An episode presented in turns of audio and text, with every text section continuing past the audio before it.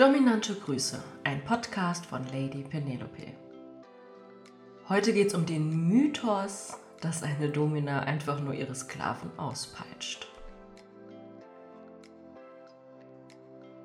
Wenn ich versuche, Menschen meinen Beruf zu erklären, habe ich es nicht immer so leicht damit. Wenn ich sage, ich bin Online-Domina oder Sexualcoach, dann verstehen die Leute nicht, was ich da mache. Schon gar nicht, wie ich das schaffe, dass ich das allein im Internet mache. Also die meisten meiner Kunden sehe ich ja gar nicht.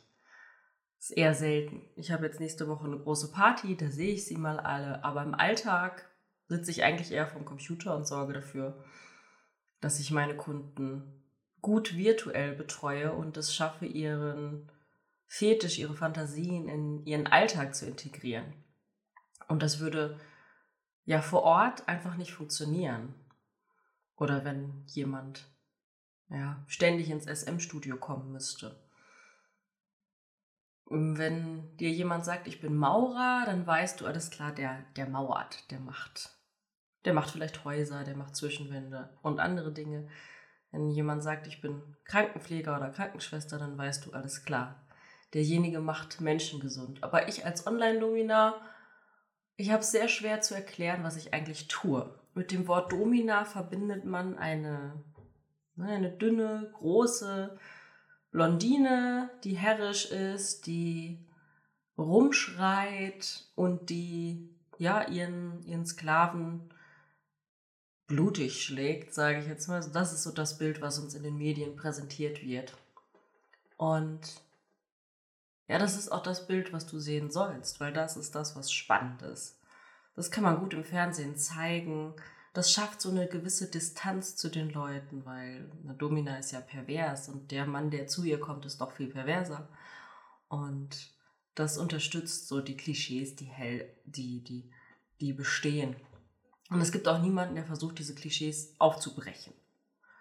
Und deswegen habe ich gedacht, ich mache heute mal diesen Podcast und erzähle, dass nur einer von 30 Menschen, die zu mir kommen, eigentlich auf Schmerzen steht und den Wunsch hat, ausgepeitscht zu werden.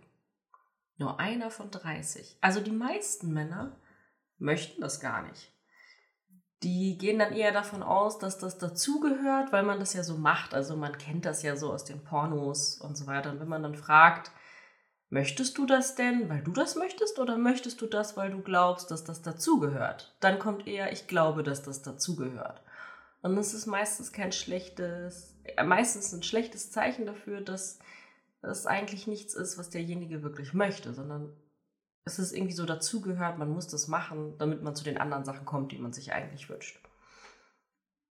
Und das sollte ja eigentlich nicht so sein, oder? Also ich bin jemand, der sagt, du musst alles mal ausprobiert haben, sonst weißt du nicht, was für dich funktioniert. Aber wenn du zum Beispiel Schmerzen ausprobiert hast, dich auspeitschen lassen hast und es hat für dich nicht funktioniert, es hat dir nichts gegeben, dann musst du das doch nicht weitermachen, nur weil dir das irgendeine, irgendwelche Vorurteile vorschreiben. Das ist zumindest mein Ansatz. Und ich möchte in diesem Podcast einfach mal klar sagen, dass eine Domina nicht nur dafür da ist, Männer auszupeitschen. Ganz im Gegenteil. Ich mache das sehr selten. Ich kann es, aber ich mache es sehr selten. Das, was ich eigentlich den ganzen Tag mache, ist Kontrolle übernehmen. Das heißt, ich, ja, ich sorge dafür, dass mein Klient das Gefühl hat, er hat über seine Sexualität keine Kontrolle mehr. Das ist das, was mein Beruf eigentlich besser beschreiben würde ich sorge dafür, dass jemand die Kontrolle über seine Sexualität verliert. Und das finden viele Menschen erregend, nicht nur Männer, auch Frauen, aber zu mir kommen meistens Männer, weil da die Sehnsucht größer ist. Frauen trauen sich meistens leider nicht. Obwohl ich auch Frauen betreue, aber die sind leider in der Unterzahl.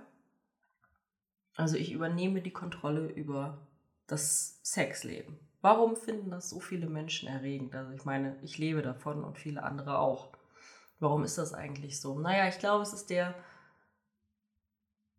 das, der Versuch, ein ausgleichendes Element zum Alltag zu finden. Also viele Menschen, die zu mir kommen, haben sehr viel Verantwortung, müssen den ganzen Tag über Entscheidungen treffen. mm, haben wenig Zeit für sich selbst, sind ja in diesem Hamsterrad von Arbeit gefangen. Also die meisten lieben ihre Arbeit, aber sie haben das Gefühl, ja, ich mache eigentlich nichts für mich. Und aus diesem Gefühl heraus versuchen sie dann verschiedene Dinge. Und Sexualität ist ein absolutes Grundbedürfnis für uns Menschen. Das ist neben Essen und Trinken und Schlafen eines der größten Bedürfnisse, die wir haben.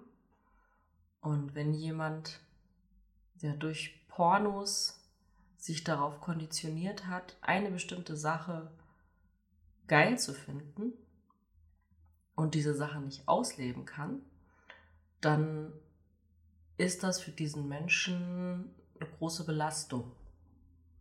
Insbesondere wenn man das Gefühl hat, ich würde sowieso nicht eine Frau dafür finden oder meine eigene Ehefrau, meine Freundin würde das niemals mitmachen.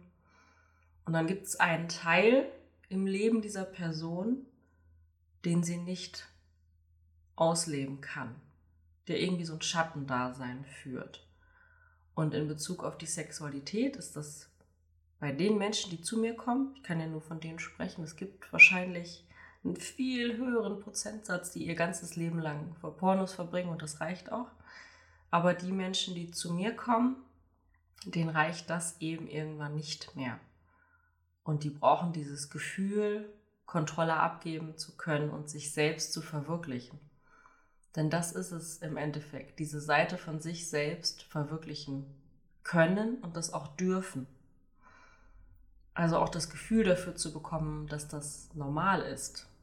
Und das ist normal. Jeder von uns hat irgendwelche Fantasien oder Vorstellungen, die er mit niemand anderem teilt. Ich habe die auch.